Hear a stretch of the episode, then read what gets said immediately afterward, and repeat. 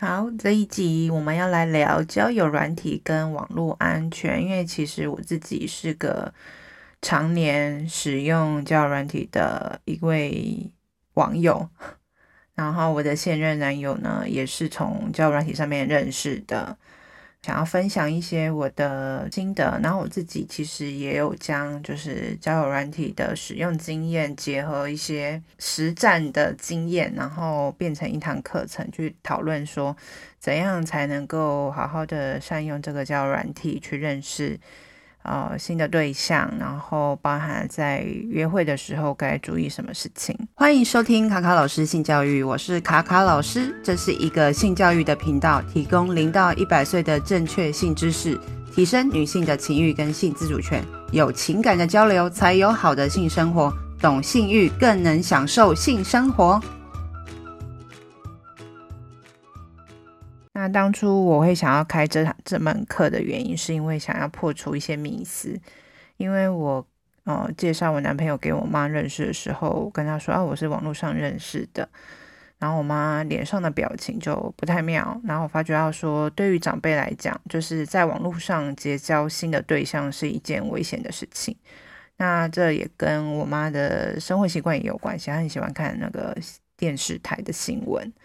那毕竟社会新闻上面常常会有一些一些女性被网友就是拐骗啊，去卖淫啊，或者是说被骗财骗骗色等等之类的。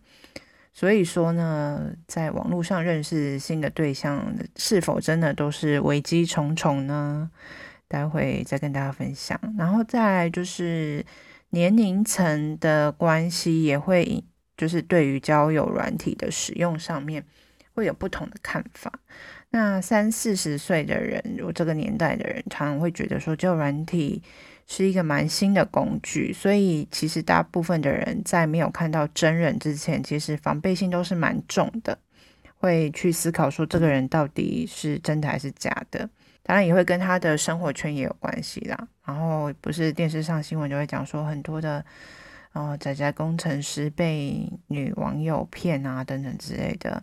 我觉得这真的是看每个人的生命经验，所以不一定是每个工程师都是这么傻、这么天真。再来是十几二十岁的年轻人们，他们觉得用交友软体是非常稀松平常的事情，但也因为这样子很快速的可以去找到新的对象，也导致说在经营感情上面也显得就是没办法遇到问题的时候好好的去解决，就觉得啊没关系啊，再找就有了。或者是说，他们对于一些性的方面，更能够透过这个工具去找到人，去所谓的约炮这样子。那我其实我当初在使用交友软体的时候，也是因为朋友推荐，也蛮好奇的。那我第一个下载的交友软体叫 Scout，那现在应该没有什么人在用这个东西。后来我也没有用，只用一阵子而已。然后再来就是第二个我使用的 Tinder 啊，Tinder 是比较热门的。那后来是因为呃，我跟某任男友分手之后，我就开始用听的去认识新的对象。那包含也搭配了一些联谊活动，去积极的认识另一半。在交友软体上面认识人，真的聊天的人真的非常的多，然后林林总总的。那有一次蛮巧的是，我去参加一个联谊活动，然后遇到交友软体上面聊过天的人，但是他没有认出我来。然后在联谊活动的时候。他在我们某个桥段，就是每个桥段都会有一些聊天啊、游戏等等之类的，然后女生会票选出他们心目中觉得最优质的男性，然后呃女性嗯就是会互相选男生跟女生的人气王这样子。然后我那位男性就是我在交友上面聊天的那一个啊，他就在联谊活动上面就是获选了人气王第一名。然后呢，我就。觉得非常的惊讶，可是因为他不知道我那个就是是他曾经交友软体聊天的某一位女性，他可能已经忘记了，但是我记得。然后呢，因为我当时在交友软体觉得这位男生就是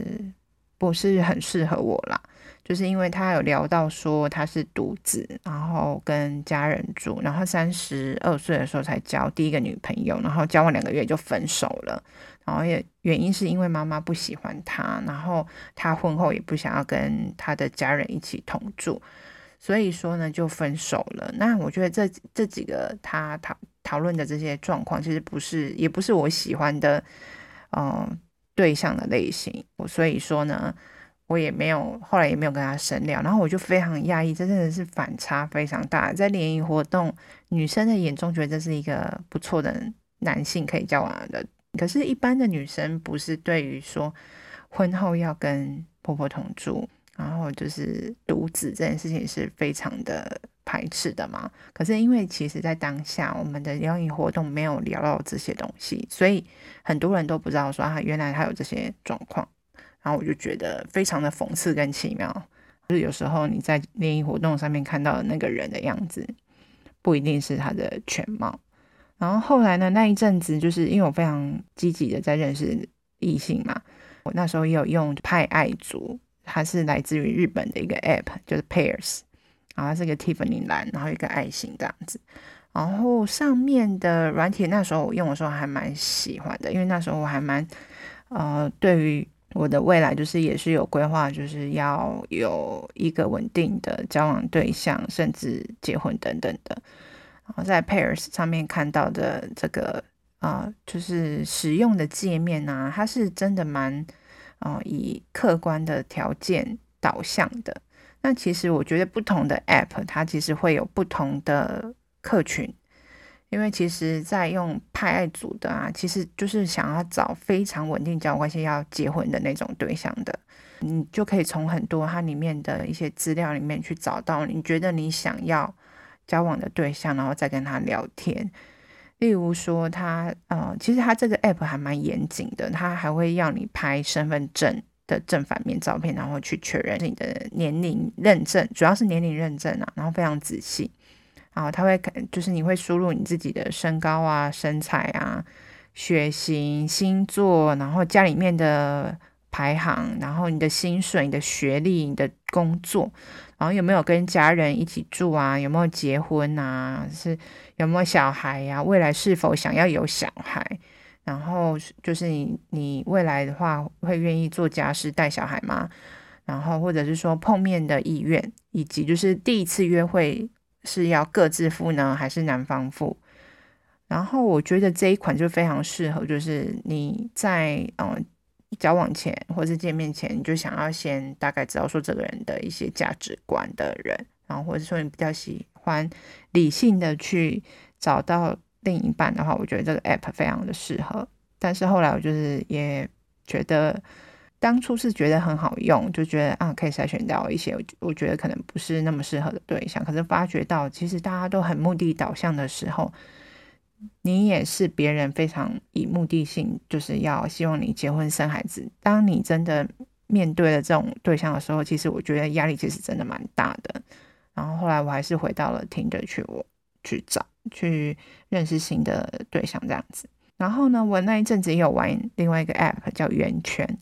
它有点像是一个游戏一样，二选一，就是看照片跟他的资料。但大部分的人都只看照片，所以就只是看外表，然后竞选出一个你喜欢的人，然后一直晋级晋级。然后玩到后面，其实我也没有很想聊天，只是说享受这种哦，好像淘汰掉其他女生，然后我一直被选到的，就是有那种晋级的快感的那种感觉。就是其实好像不是那么热衷于认识新的人。后来我也没有再玩，因为其实就颜值，就是我们那时候在用那个 app 的时候，其实 Tinder 上面的人还是比较会打扮自己。然后相较于 Pairs 跟圆圈的话，然后后来呢，我也有用过，就是 iPair，然后现在的话是主要以语语音跟直播为主。但是我没有很熟，可是我觉得他现在就是上面很多的正妹直播主，所以其实我也不知道上面到底是要交朋友还是看正妹直播。听着原本是我蛮推荐，也是呃让我觉得他在界面上面使用啊，你只要左滑跟右滑去找到。你觉得你觉得看的顺眼的对象这样子，那其实只看照片这么肤浅的方式，然后快速去找到新的对象，其实我觉得这个方式还蛮好的，因为我觉得大家都毕竟就是真的都是看外表，但是很多人就说，如果长得丑的人，那不就是要花钱吗？可是老实讲，我觉得这件事情在当初我在用交友软体的时候，毕竟在这个市场里面使用的男生还是比女生多，所以女生来相较之下是比较就是具有优势的一个族群，所以你在选择上面一定会比较多。就会问说，那怎么就是？可以不花钱的方式，可以用这些交友软体。那以下就是重点啦，就是很多的跟网络应用有关的东西都不会脱离演算法。如果说对于这种网络程式比较了解的人，应该听得懂我在说什么。演算法它的意思就是说，它会知道说你的在这个 app 上面使用的一个轨迹跟使用的习惯，然后呢，去帮你就是推算出它。要给你的那个模式。那当初我在使用的时候，其实我也做了蛮多功课，也有实验这样。当我常常往左滑，就是不要的对象很多的时候，会滑到完全没有人要跟你配对。但是你又常常往右滑，又跟别人互动讲话的话，你的名单就会越来越多。所以以 App 来经营来看的话，他们希望使用这个 App 的人是活跃的用户嘛。所以说，你的重点就是要配对成功多，聊天多。如果你挑三拣四都是往左滑的话，抱歉，你就只能多花钱去看其他的更多的名单。但是因为近期啊，这一两年我发觉就是听得越来越不好操作了，因为它上面的人就是加入的人越来越杂，然后可能有些是嗯所谓的那种诈骗啊，或者是说业务啊。那你就看到有些就是那种一看就是中国人假扮的，然后他的学历也很奇妙，然后长得很帅啊，然后又是总裁呀、大老板啊，这种的就完全看起来就是很假，你就或者是他的照片看起来就是从网络上下载然后传上去的，因为这些就是那种投资保险或业务出身的这种人常常在上面拉拢，所以他的。就是使用的人也开始觉得很负面，所以其实使用率也越来越低了。然后再加上他这几年就是常常有时候在讯息页面啊打字打一打就很容易当掉，所以后来我就比较少用了。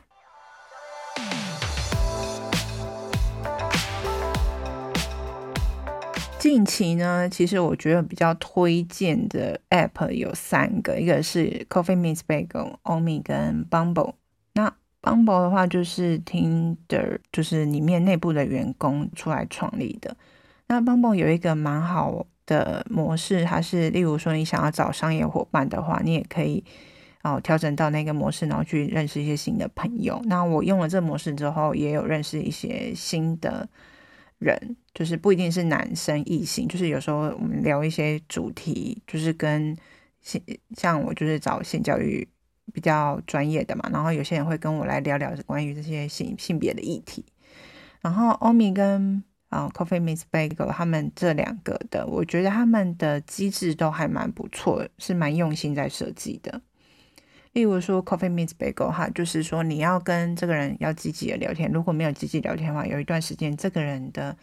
对话讯息就会消失。就是说你在这这一段期间，你必须要积极跟这个人对话。然后再来就是欧米的话，它就是它也会有一些审查机制，就是说你没有放你本人的，就是你的脸的那个照片，如果是放一些狗啊或者卡通的话，就是它就会叫你重拍，然后是脸不够正等等之类的。然后也会有一些文字的关键字的那个审查机制，例如一些敏感性的文字，例如说约吗？就是简单的讲，就是说你可能是要约炮的，然后系统就会自动跳出说。对方是否冒犯了你，让你感到不适，然后就是他会帮你，就是屏，就是 block，就是把这个人就是删除，变成黑名单这样子，封锁他。其实也这个部分，我有跟一些男网友说，那你们这样子还在欧米上面有办法就是约吗？他说就是如果被卷取，那我就换个 email 再申请就好了。所以其实在这部分。虽然说一山还有一山高，有人有敏感性字眼会把它移除，但是他们也可以很简单的用新的哦账号再去申请。那当然，当然我还有用过其他年纪比较轻的朋友，他们应该都会用的，像探探啊、口袋啊，或是拍拖啊，或是 Root。那我另外呢，想要推荐其他比较没有那么像在找异性或找对象的那种的 App，像我刚刚提到 Bumble，它有商业模式嘛。那另外就是 Eatgether，它就是例如说你想找人吃饭或看电影，但最近因为疫情关系，我就不确定使用的人多不多。然后再来就是有一个我觉得比较偏文青型的，它不是看脸的，就是你会有一些你自己的文字的创作啊，你可能是写诗或文章的人。也蛮适合用这个软体去认识新的人，叫 Mini Dot，就是小点点吗？反正它的英文，它是用英英文叫 M I N I D O T，Mini Dot，我觉得还蛮不错。上面的界面蛮清爽的，然后也是纯文字的创作，所以也许可以找到跟你就是频率很合的人。然后使用交友软体其实蛮多的不好的经验啊，那。像 Root，它是比较呃，就是年纪轻的人小朋友会用的嘛。然后它上面是一刚开始没有放你个人的照片跟介绍，它就是有透过一个游戏，然后你进去一个，好，例如说它的情境是在一个酒吧，你要点什么酒，然后你会呃，例如点了 Gin Tonic，然后后来呢，就是他可能会帮你配对一个另外一个人跟你一样 Gin Tonic 的人，然后你们就在里面聊天，聊聊之后，如果你们还想要继续聊的话，他就会跳出来，就变成说是。嗯，只有我们两个人可以对话的一个群，就是对话框。但是呢，我在上面就是也是遇到一些，就是直接就是要约炮，然后放屌照的啊，等等之类的。可是我觉得，在使用交软体的时候，难免都会遇到这样子的人，也不能说这些交软体就是他就是呃很糟，只是说。就是就像我们在社会上有些地方，就是会有一些治安的死角。那网络上的确是让这些人可以比较容易肆意妄为的一个管道。那我们在这个时候，其实，嗯、可能我自己觉得心态上面就觉得啊，反正我就不理他就好了。可能有些人会看到会觉得很不舒服，因此就对交友软体有一些负面的想法。但是我觉得，就是你要慎选一些交友软体，当然就已经可以。嗯，就是找到你原本想要的目的是什么？你可能自己要先了解，说你是要认识新的朋友呢，还是要呃，就是找另一半呢，还是只是无聊呢？等等的。那其实这边刚好有一些数据资料可以给大家分享，就是在网络温度计一个平台，还有调查过二零一八年到二零一九年使用交友软体的十大原因。那我这边就公布五个就好了。好，第一名呢。哦，是失恋，第二个是无聊，第三个是想找新鲜感，第四个是单身，想要找新的恋情，然后第五个是见到身旁有成功的案例。那其实失恋这个还有无聊，我觉得真的蛮准。就是当你失恋跟无聊的时候，我就会上去啊、就会滑滑，然后跟别人聊天这样。然后再来呢，还有一个论文，就是针对开南大学一到四年级的学生，发现大学生使用交友 App 的动机的前五名，第一名是排遣无聊，填补生活中关系的空缺，就是他可能现在也有伴，但是他就是想要找个人聊天这样子。然后第二个是受到身旁的朋友好的影响，为了增加生活的话题，融入团体里面。然后第三个是增加异性交友的机会，第四个是。获得网友的情绪支持，可能他身旁没有什么朋友可以聊天吧，就是透过这个网友来抒发自己的情绪。然后第五个呢，是希望获得练习沟通表达的机会，就是可以借由这个方式去增加社交的机会跟能力。好，所以这五种就是一般的大学生所提供的想法啦。其实我觉得有部蛮多部分其实都蛮吻合实际的状况。那我觉得在用这些交友软体的时候，我觉得心态还蛮重要。它其实就是一个平台，一个工具，让你便利的去认识更多人。就像我们在找工作的时候，都会去一零四人力银行啊，或是一一一等等之类去找工作嘛。那其实我觉得这个交友软体大概是这样的概念，就是让你在一个平台上面迅速的看到很多的机会。但是我觉得这个部分就是你要看你自己怎么行销你自己。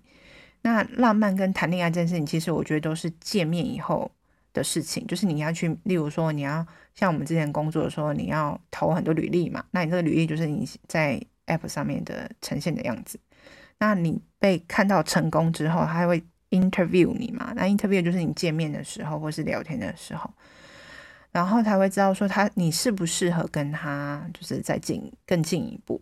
然后再来就是很多人都说啊，那交友软件上面很多那种很很糟的男生，然后看起来怪怪的。那我觉得，如果你是一个严肃或认真的人，然后没有去回应这些讯息，认真的去对待每一个对话的话，当然你就会遇到跟你一样认真的人。那再来就是说，我们要有失败的准备，因为我觉得很多人都会同时用很多的 App 跟软体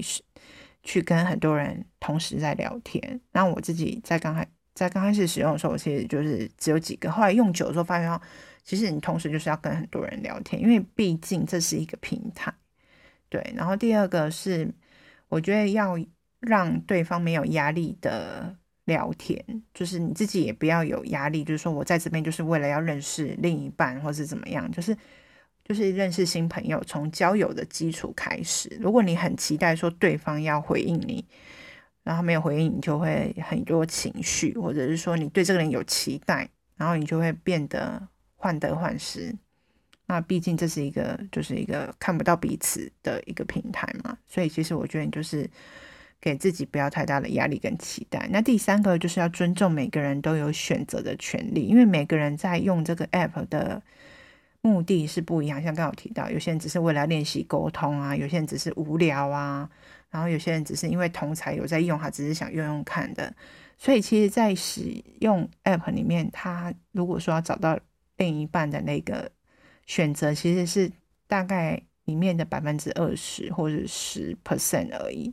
所以说其实有些人要交友、找对象、找炮友或找客户都有可能，所以大家就不要把交友软体在使用的时候放太多的期待。那当然也要筛选掉一些如果跟你的目的是不一样的人的话，那你就可以找下一个继续聊天，或是同时跟很多人聊天。那再来的话就是我们讨论。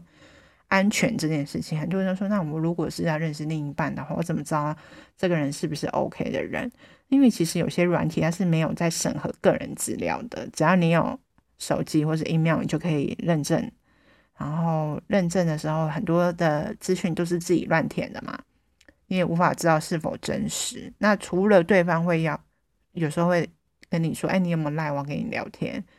除了这个之外，我觉得最重要的是你要要对方的。社群软体是主要在用的 Instagram 跟 Facebook 这两个，然后去看他们成立的时间啊，然后如果是近期的话，就觉得就有点怪怪的。如果他就是你可以看到他实际在用的那个 Facebook 或是 IG，然后去看他的朋友圈或他平常的生活在干嘛，去做一些观察。那再来的话，就是交友软体啊，其实蛮多。都是写说是七十八岁以上的人才可以使用，可是很多发现就是国中高中生也会用。那如果这边如果是有一些家长，你刚好有听这一集，你自己也要用，或者是你的小孩子也在看，在开始在使用的话，我觉得与其去跟他说网络世界是很危险的人，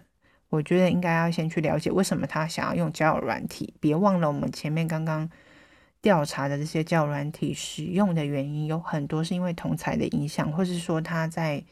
呃感情或者情绪上面是没有支持的，所以他们才要去寻求网络上一个陌生人网友的聊天，去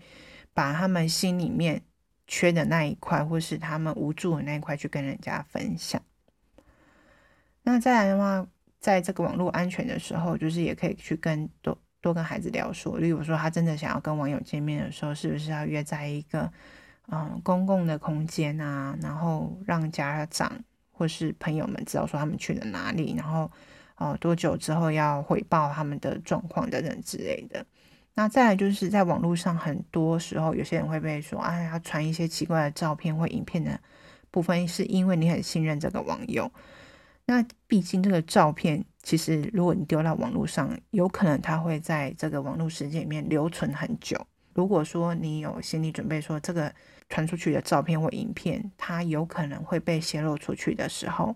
你要去承担那个后果。然后以及就是说，我们自己的身体自主权当别人要求我做这件事情的时候，如果我心里面觉得是不愿意、不舒服的时候，其实就不应该要，就不应该这么做。而且，毕竟你不应该把照片跟这些影片，然后丢到这些社群软体上面传给你的网友，因为毕竟在网络世界里面，很多的资料是完全没有任何的保护力，它是有可能被泄露的。无论对方跟你说“哦，保证不会外露”什么的，那为什么那么多人修了手机，或者也有可能网络骇客等等，之类会把你的个资啊去窃取？所以说，其实没有真正的安全。然后最后呢，我想要来聊聊，就是网友们有在我的 Instagram 上面问的问题。一个呢，就是说如何跟对方聊天能够超过一周，因为很多人可能聊一阵子后就就没有互动了。其实这个部分要跟大家沟通一个观念，如果你是要找交往的对象的话，其实我觉得如果聊天大概四五天、一个礼拜，觉得很聊得来的话，就其实就是要约见面了。我觉得与其在网络上一直用文字、图片去沟通，还不如见到本人。毕竟本人还是最准的。因为有些人在网络上聊的就是很厉害，然后但是看到本人就是很不 OK 等等的。毕竟我们是要跟真实的人相处、跟啊交往嘛，所以你还是要看到本人。那目的不是在于跟对方聊天超过一周，而是要吸引或是有办法去约对方出来见面。在网络上聊天并不是最主要的目的。